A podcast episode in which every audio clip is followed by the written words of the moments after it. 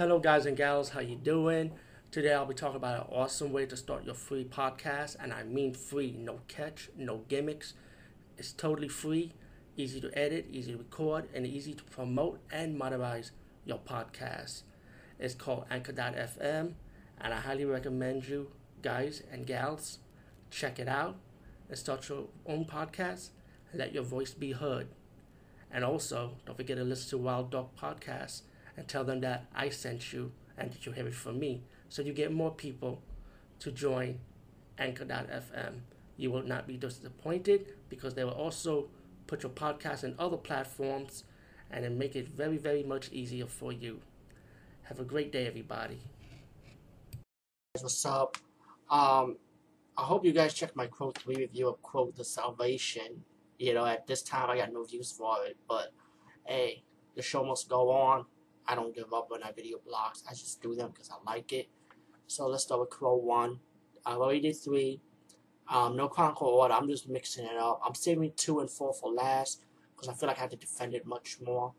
Anyway, this is the Crow 1. This is the original Crow movie, the one we all love. If you're a Crow fan, a comic book fan, the fan of the movie, if you're a fan of Brandon Lee, there's something for everybody in this movie. Without a doubt, this movie's about a guy who's out for revenge. He been dead 1 year later during Halloween night when him and his woman's dead from a pack of gangs who invaded their home invasion, their whole apartment building, killed him, disrespected his woman, killed her too.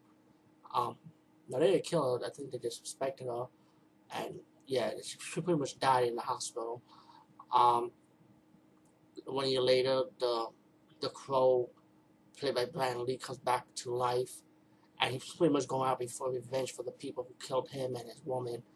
And one by one, I mean, this was like an action horror slash in a way.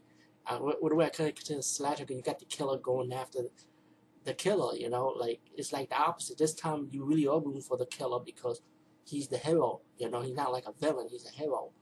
You know, like most slasher movies, you got villains killing innocent people, and you know, people root for the killer. You know, even though they're bad.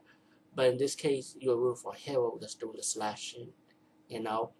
And I love the action scenes. I love how he goes after each of the gangs that disrespected his woman, kill his woman, kill him too. And his revenge has no mercy. He goes for it one by one. And meanwhile, his presence is known with this detective, this police officer played by Ernie Hudson, and also the girl that she was raised by Eric Draven. I hope I'm saying his name right. I would say Draven. I would say I said last name wrong, but I'm sorry. And also Shelly, who was having to be the Crow's girlfriend, who raised this girl like their own daughter. And her presence was known when she saw him. She was surprised and she was happy to see him. And meanwhile, while the Crow, the bird, is also his linked to life and death, because that's his power. The Crow shows him everything, so that's how he knows who to get, how to find the person right away. And these gangs, like, they disrespected him and his woman. They go around making havoc, you know. And once they knew who the Crow was, they all get surprised and stuff. Later on, these gangs are ordered by this main leader named Gideon. He's like the leader of these gangs, and those are like mainly the gangs are like his henchmen. And he's like this main boss, like who runs like the whole operation of drugs, you know, racketeering, pretty much everything. Like he's the main guy.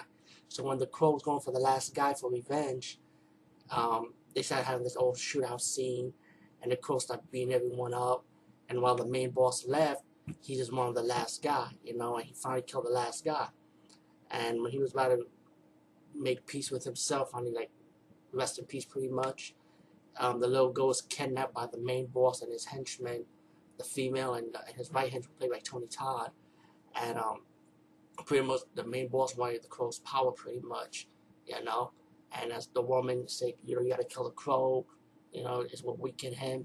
And when the Crow realized that the girl been kidnapped, he has to go save her.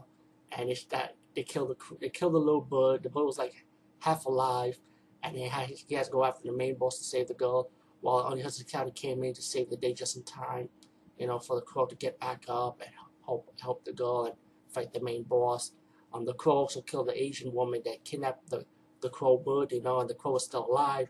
It's like pecking her eyes out. It was like, yo, that was a cool scene, man. The final fight between him and the main villain, start going at the top of the church. It was just epic, man. It was just like, while you thought the crow was down, he said, you know, you're gonna feel my pain. Like, to me, the way the crow uses power to put the pain on his victims is, to me, is way better than Ghost Rider or Spawn version of it. You know, I feel like the crow does a way better job at it. You know, and that's just my opinion. And pretty much the crow defeated the villain and pretty much saved the young girl and saved Ernie Hudson's character too. You know. And of course, he went back to the cemetery. His woman was in spirit form, and he pretty much rest in peace. You know, like, he could finally rest in peace. This movie is just fucking awesome. I mean, the soundtrack was great, by the way, very well done, and it matched with the movie too. You know, I always love a good soundtrack when a soundtrack matched with the movie. The story, the style of the movie was good. Usually, there's a lot of movies that deals with the dark theme, like how the darkness or the very dark movies are. And usually, there have been movies that doesn't work with it, and there's been movies that work with it, but not well done.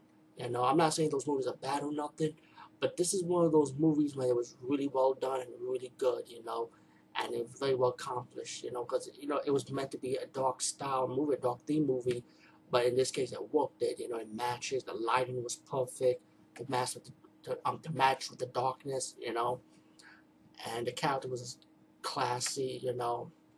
It's like, it's graphic, but it could be classy at the same time.